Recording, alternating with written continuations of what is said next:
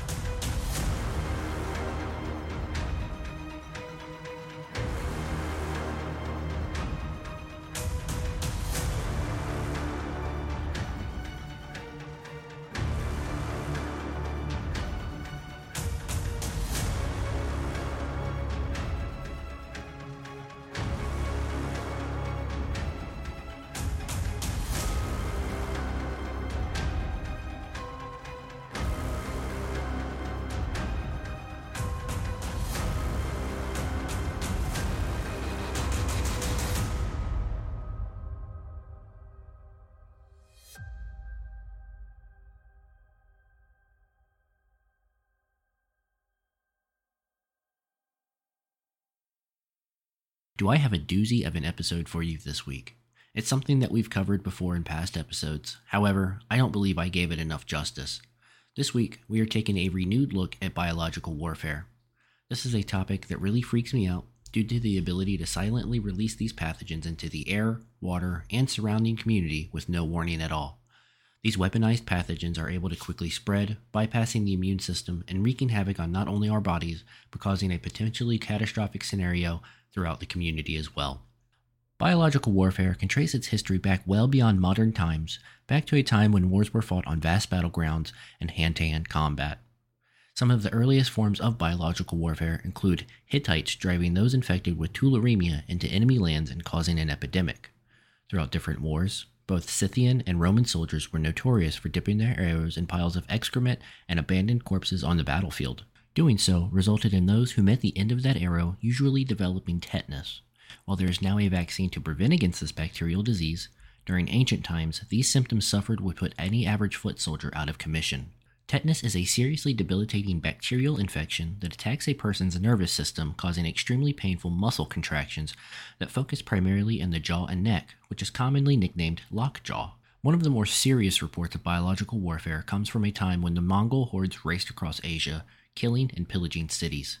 It is theorized that the bodies of these dead Mongol warriors were infected with bubonic plague, and when their bodies were catapulted over the walls during the siege of Kaffa, potentially transmitted the Black Plague to Europe, causing the death of 5% of the world's population at the time. As we look through history, this method was incredibly effective. Wars could be fought without ever having to fire an arrow and could be accomplished with little logistical challenge. As we travel further into the 18th and 19th century, biological warfare took a more sinister approach, especially as the British Empire moved to colonize North America. It is rumored that during the French and Indian War, Brigadier General Henry Bouquet ordered his troops to distribute smallpox ridden blankets and handkerchiefs to the Native American population during a lull in fighting. There are pieces of evidence that suggest this plan actually came to fruition. The Journal of Trent, who served the commander of the militia at the fort, has provided evidence that this plan was carried out. June 24, 1763. The Turtle's Heart, a principal warrior of the Delawares and Mamaltee, a chief came within a small distance of the Fort McKee, went out to them, and they made a speech letting us know that all our posts as Ligonier was destroyed, that a great number of Indians were coming, and that out of regard to us, they had prevailed on six nations not to attack us, but give us time to go down to the country, and they desired we would set up immediately. The commanding officer thanked them, let them know that we had everything we wanted, that we could defend it against all the Indians in the woods, that we had three large armies marching to chastise those Indians that had struck us, told them to take care of their women and children, but not to tell any other natives that they would go and speak to their chiefs and come and tell us what they said. They returned and said they would hold fast of the chain of friendship. Out of our regard to them, we gave them two blankets and an handkerchief out of the smallpox hospital. I hope it will have the desired effect. Then they told us that Ligonier had been attacked, but the enemy were beat off. When the British decided to transmit smallpox ridden blankets to the native population, They did so knowingly that this would cause an epidemic. Smallpox affected all levels of society in 18th century in Europe. Approximately 400,000 people died annually of smallpox, and one third of survivors went blind. The symptoms of smallpox, or the speckled monster as it was known in 18th century England, appeared suddenly, and the sequelae were devastating. The case fatality rate varied from 20 to 60 percent and left most survivors with disfiguring scars.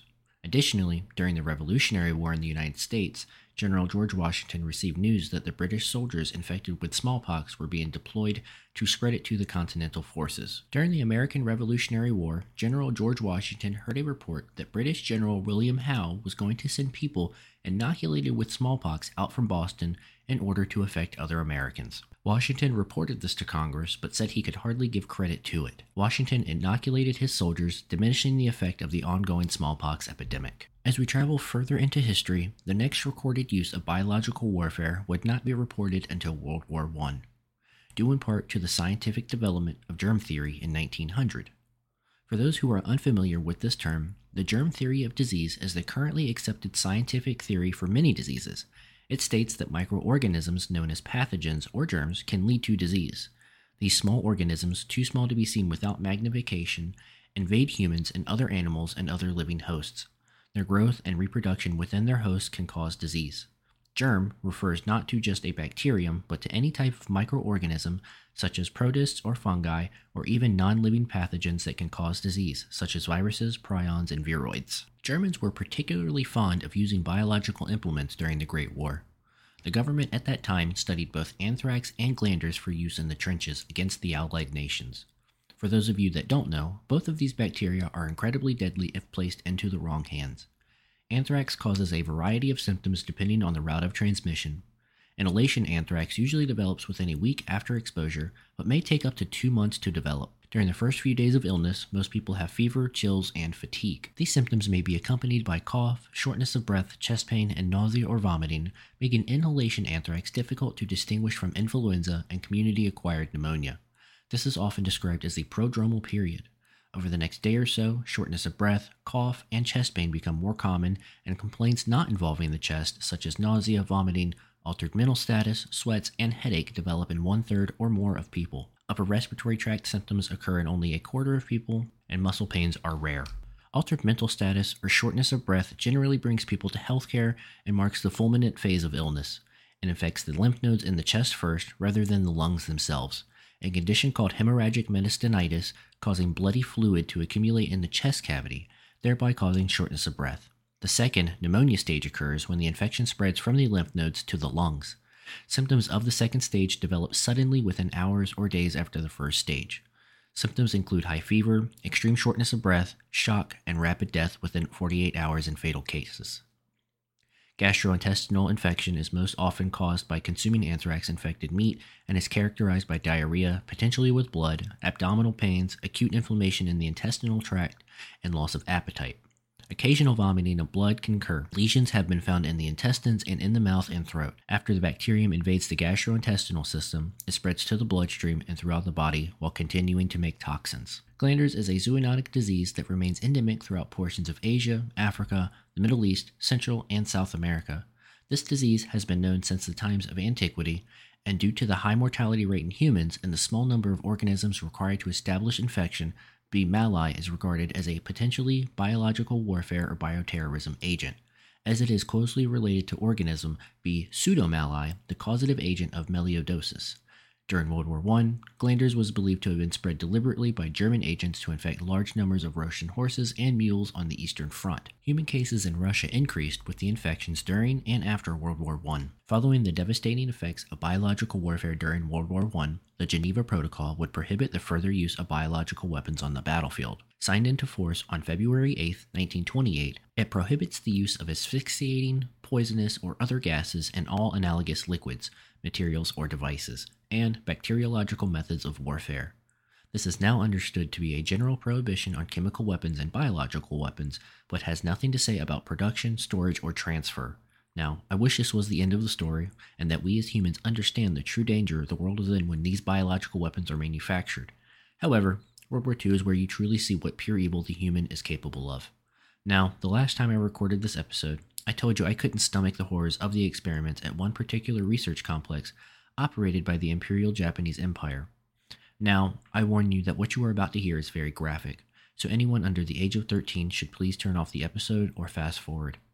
Now, when I tell you that this complex was a place of absolute horror, if you were a prisoner here, you were more likely to be incinerated than leave alive. Located in what used to be Pingfang, Harbin Manchukuo, which is present day China, was a sinister research facility under the name of the Epidemic Prevention and Water Purification Department of the Kwantung Army. This name covered the true horrors that occurred at this facility. Internally, the facility was known as Unit 731. This facility and all sister research facilities were led by Surgeon General Shiro Ishii. Shiro Ishii was born on June 25, 1892, in Shibayama in Chiba Prefecture, Japan. He was born into a large landholding family that exercised feudal dominance of the village and surrounding towns. In 1922, Ishii was assigned to the 1st Army Hospital and Army Medical School in Tokyo, where his work impressed his superiors enough to enable him to return to Kyoto Imperial University to pursue postgraduate medical schooling in 1924. During his studies, Ishii would often grow bacteria as pets and multiple petri dishes, and his odd practice of raising bacteria as companions rather than as research subjects made him notable to the staff of the university. Ever since his entry into medical school, his fascination with biology is what would land him as a leader of this sinister unit. Following his graduation, Ishii continuously advocated for the Imperial Japanese government to create a bioweapons program. In 1928, the young captain would take a tour of the West, performing extensive research of the biological and chemical warfare innovations from World War I. In 1935, Ishii was promoted to Senior Army Surgeon, Second Class, or Surgeon Lieutenant Colonel. The Imperial government began their bioweapons research program in the 1930s, due to the Geneva Protocol that was signed in 1925. Japan believed this to be the very reason why the government needed to develop such a program. Their thought process was because this ban that was implemented in 1928 deemed it a necessity because of the effectiveness and lethality of these weapons. In 1932, Surgeon General Shiro Ishii would be placed in command of the Army Epidemic Prevention Research Laboratory. In the early days of Ishii's research, it was conducted at the Zhongma Fortress, which was approximately 62 miles south of Harbin. However, following a suspected prison break in 1934, which was later believed to be a case of sabotage, the Imperial Japanese government approved a new facility in Pingfang, which was approximately 15 miles south of Harbin. This location, away from the Japanese mainland, would allow for secrecy and, unfortunately, a supply of people that would ultimately be the focus of the research. In 1936, Emperor Hirohito would authorize the expansion of the unit, in addition to the establishment of Unit 731, the decree also called for the creation of an additional biological warfare development unit called the Kwantung Army Military Horse Epidemic Prevention Workshop, later referred to as Manchuria Unit 100, and a chemical warfare development unit called the Kwantung Army Technical Testing Department, later referred to as Manchuria Unit 516. After the Japanese invasion of China in 1937, sister chemical and biological warfare units were founded in major Chinese cities and were referred to as the Epidemic Prevention and Water Supply Units. Detachments included Unit 1855 in Beijing, Unit A 1644 in Nanjing, Unit 8604 in Guangzhou, and later Unit 9420 in Singapore. All of these units comprised Ishii's network, which at its height in 1939 oversaw 10,000 personnel. Medical doctors and professors from Japan were attracted to join Unit 731 both by the rare opportunity to conduct human experimentation and the Army's strong financial backing. I'm only going to share with you the details of the biological warfare research that Unit 731 conducted. If you truly want to see the horrors that this unit was capable of, I will leave you to do that for yourself. The research experiments conducted in my mind aren't even considered research, but torture that was under the guise of research. Scientists at this facility engaged in professional curiosity, or in other words, they did what they wanted because they could. These experiments were gruesome, heinous, and unnecessary. The biological warfare research arm of Unit 731 was equally as evil. Unit 731 and its affiliated units, Unit 1644 and Unit 100, among others, were involved in research, development, and experimental deployment of epidemic creating biowarfare weapons and assaults against the Chinese population, who were both military and civilian throughout World War II. Plague infected fleas, bred in the laboratories of Unit 731 and Unit 1644, were spread by low flying airplanes over Chinese cities, including the coastal city of Ningbo, Changde, and the Hunan province in 1940 and 1941. These operations killed tens of thousands with bubonic plague epidemics. An expedition to Nanjing involved spreading typhoid and paratyphoid germs into the wells, marshes, and houses of the city, as well as infusing them in snacks distributed to locals. Epidemics broke out shortly after, to the elation of many researchers who conducted that paratyphoid fever was the most effective of the pathogens. Honestly, this only begins to scratch the surface of the tests and research conducted by Unit 731. Over the course of this unit's lifespan, 12 biological weapon research trials were carried out on unsuspecting populations. At least 12 large scale bioweapon field trials were carried out, and at least 11 Chinese cities were attacked with biological agents. An attack on Changde in 1941 repeatedly led to approximately 10,000 biological casualties and 1,700 deaths among ill prepared Japanese troops, in most cases due to cholera. Japanese researchers performed tests on prisoners with bubonic plague, cholera, smallpox, botulism, and other diseases. This research led to the development of the defoliation bacilli bomb and the flea bomb used to spread bubonic plague.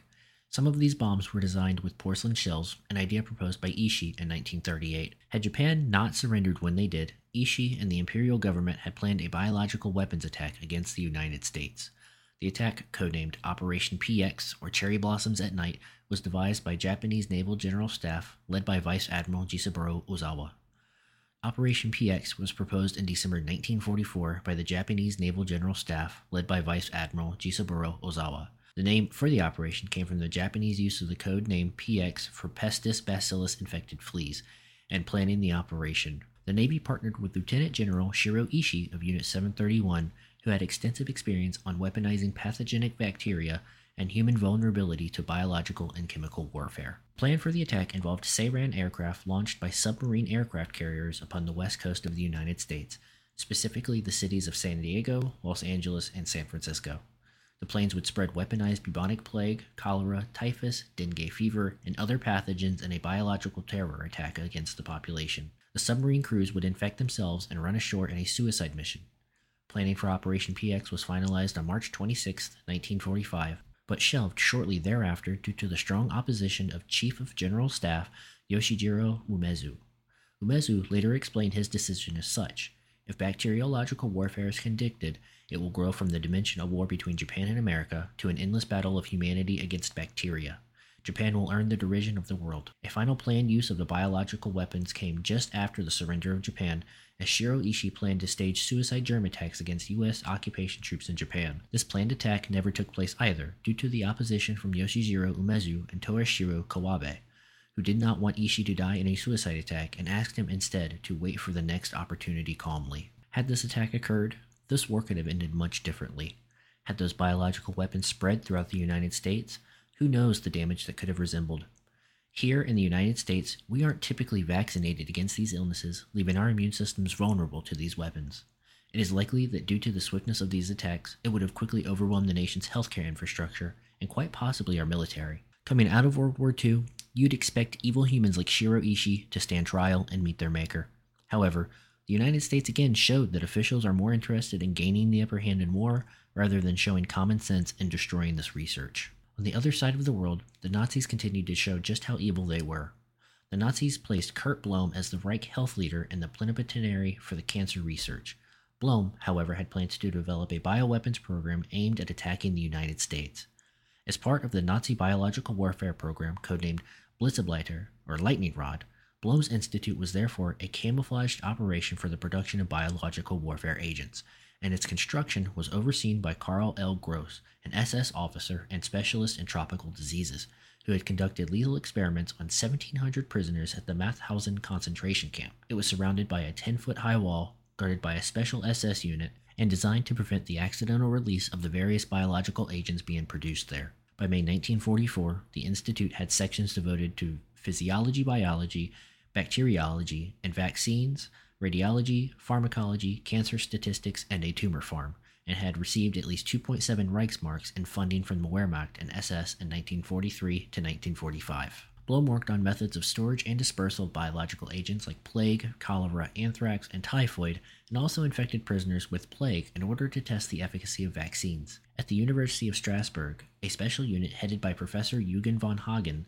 and employing researchers like Kurt Gutzeit and Arnold Dohmen tested typhus, hepatitis, nephritis, and other chemical and biological weapons on concentration camp inmates. Gutzeit was in charge of hepatitis research for the German army, and he and his colleagues carried out virus experiments on mental patients, Jews, Russian POWs, and gypsies in various concentration camps. In October 1944, Himmler also ordered Blome to experiment with plague on concentration camp prisoners. In 1943, Blome proposed spreading malaria artificially by means of mosquitoes and experimented on prisoners at Dachau and Buchenwald with lice in order to cause typhus epidemics.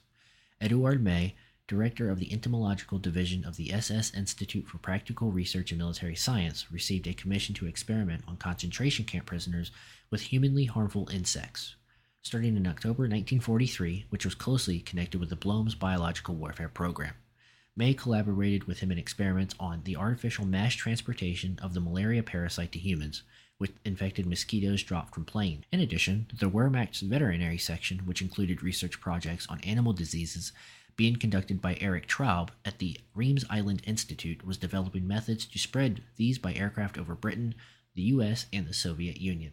Like Kurt Blome's Cancer Research Institute in Posen, the State Research Institute at Insel Riems was a dual use facility during the Second World War, where at least some biological warfare experiments were conducted.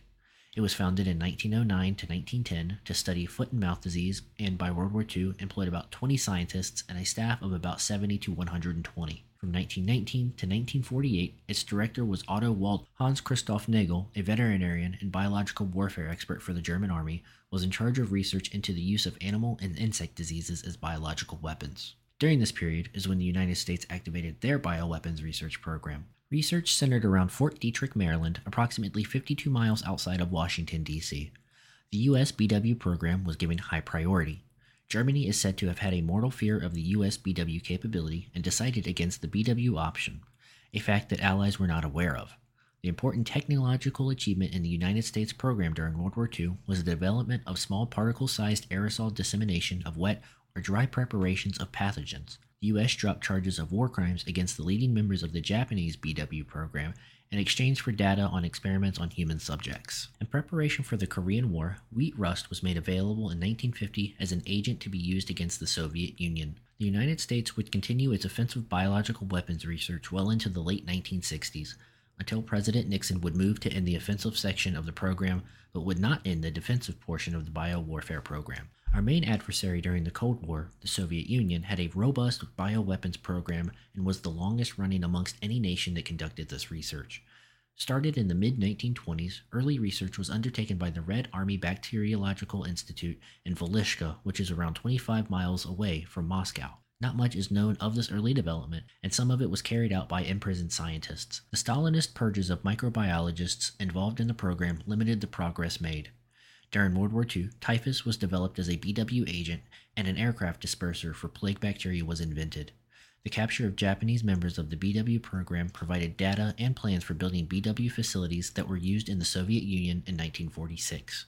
As the Soviet Union came out of World War II, there was a belief that the United States was planning to unleash a massive biological attack against the Soviets during the Korean War. In response, the Soviets developed a sophisticated network of field teams and anti plague laboratories that were spread throughout the country that would enable a quick response to any reported outbreaks. The shift into the modern age brought a new treaty, one designed to disarm and prevent future use of biological weapons.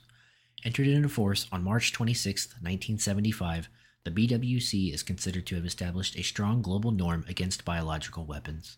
This norm is reflected in the treaty's preamble, which states that the use of biological weapons should be repugnant to the conscience of mankind. It is also demonstrated by the fact that not a single state today declares to possess or seek biological weapons or asserts that their use in war is legitimate. In light of the rapid advances in biotechnology, biodefense expert Daniel Gerstein has described the BWC as the most important arms control treaty of the 21st century. However, the convention's effectiveness has been limited due to insufficient institutional support and the absence of any formal verification regime to monitor compliance.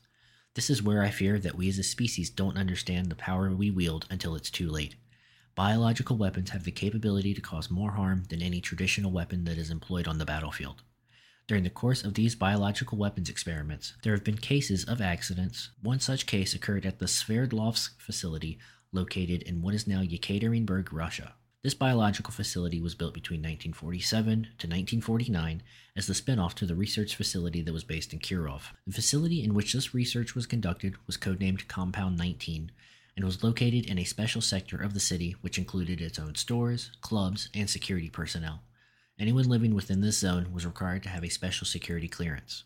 At some point during the period between April 2nd and 3rd, 1979, a mass of B. anthracis spores were released from a four story building located in Compound 19 Special Zone. The building housed a production unit which produced dry B. anthracis spores for weapon use. The unit was manned by 40 personnel and commanded by Lieutenant Colonel Nikolai Chernikov. The spores created a plume which the wind carried over parts of Sverdlovsk itself as well as a number of rural villages. In the immediate aftermath, the Soviets mobilized medical field teams to respond to the affected villages and begin administering tetracycline for those affected. A Moscow controlled extraordinary commission was eventually established to manage the response, and on the 22nd of April, firemen and factory workers began hosing down buildings with solutions of chlorine. The large scale vaccination of the population in the affected Chkalovsky district was also undertaken by the authorities. In all, some 80% of around 59,000 eligible individuals were injected with the Soviet STI anthrax vaccine. The latter had been manufactured by the Scientific Research Institute of Vaccines and Sera, based in Tbilisi, Georgia. Official fatalities for this incident place it at 68 for citizens living within Sverdlovsk, and out of the 2,180 staff at the research facility, 18 died as a result of the anthrax release. In April 1992, President Boris Yeltsin issued a decree on ensuring the implementation of international pledges in the sphere of biological weapons. Under the reforming president, there was a desire over time to shift the Ministry of Defense's BW institutes from military jurisdiction to work for the civil economy. It was against this background that at some point between 1992 and 1994, a representative from the U.S. investment bank and stock brokerage firm Paine Webber Incorporated held a meeting with members of Russia's Committee on Convention Problems of Chemical and Biological Weapons, which was specifically focused on the potential for cooperation with Compound Number 19 in the areas of infectious diseases in animals and production of veterinary vaccines. The project eventually floundered because of the Russian military's desire to maintain the closed, highly restricted access status of its biological facilities. During the lead up to the Gulf War, biological weapons were a major fear that many leaders here in the United States had. It was known that Iraq possessed a biological weapons program, however, it is just unknown how sophisticated this program was. The Iraqi biological warfare program was, as far as is known, initiated in 1974 at Al Hazen. The agents studied were Clostridium botulinum, spores of bacillus, and influenza virus. This program did not progress very far, and those responsible were imprisoned for reasons that are not clear today. According to the Iraqi information supplied to the United Nations Special Commission, the program was restarted in 1979 under the leadership of Dr. Taha, who had a PhD in microbiology from the United Kingdom. There is speculation, however, that she was only presented to the United Nations Special Commission as a figurehead, and that the real head of the program is still unknown. The research at Al Muthana was expanded in 1986 to include aflatoxin, tryptocyanin mycotoxins, and ricin. In 1990, the program was further expanded to include viruses and the genetic engineering of agents. It is estimated that around 30 agents were in some way studied for possible use. According to Iraqi information, aflatoxin, botulin, and anthrax organisms were placed in missiles and air delivered bombs in preparation for the Gulf War, but were not used. After 10 years of surveillance, which was in 1998, there are still many unanswered questions concerning the BW program and the possibility of ongoing activity. The 21st century has brought renewed threats of biological warfare by way of terrorist organizations. Many of the terrorist groups operating throughout the world currently have built capabilities to include bioweapons research and dispersal methods. Biological attacks are silent and can happen at any moment's notice without prior warning. In order to prevent against, or in the unfortunate scenario, respond to a biological weapons attack, it takes a system of sophisticated sensors and laboratories located across the country to identify these materials that can in turn alert the proper authorities to begin the response aspect. Since the 1950s, the United States has been actively researching methods of prevention, decontamination, and immunization. Since 9 11, federal agencies took more advanced measures, instituting three secret programs to identify key vulnerabilities to the United States biological warfare defense. In December 2019, Congress moved forward with a spending package that provided increase for several key U.S. biological defense programs, including the Strategic National Stockpile. The Centers for Disease Control and Prevention was slated to receive $8 billion, or a $636 million increase over 2019, with a mandate written in for the bill for CDC to maintain a strong and central role in the medical countermeasures enterprise. Within the CDC budget, the Public Health and Social Services Emergency Fund, which prepares for all public health emergencies, including bioterrorism and federal efforts against infectious diseases, was funded at $2.74 billion. Another change was a specific item in the budget for the Strategic National Stockpile, which directed $535 million for vaccines, medicines, and diagnostic tools to fight Ebola, which has become an emerging threat. It is truly unknown what the future holds with regard to the utilization of biological warfare, However, if an attack were to occur, the events could be catastrophic. It is important that we as humans understand the true risk we are placing on ourselves. A weaponized bacteria or virus is nothing that we want to face, as I can promise you, humans will not win. I wanted to thank you all for listening to the episode this week. If you enjoyed the episode, please be sure to rate it 5 stars and leave a review. Please be sure to follow the show on our social media pages as well for the latest episode updates. Until next week, this has been Destination Disaster.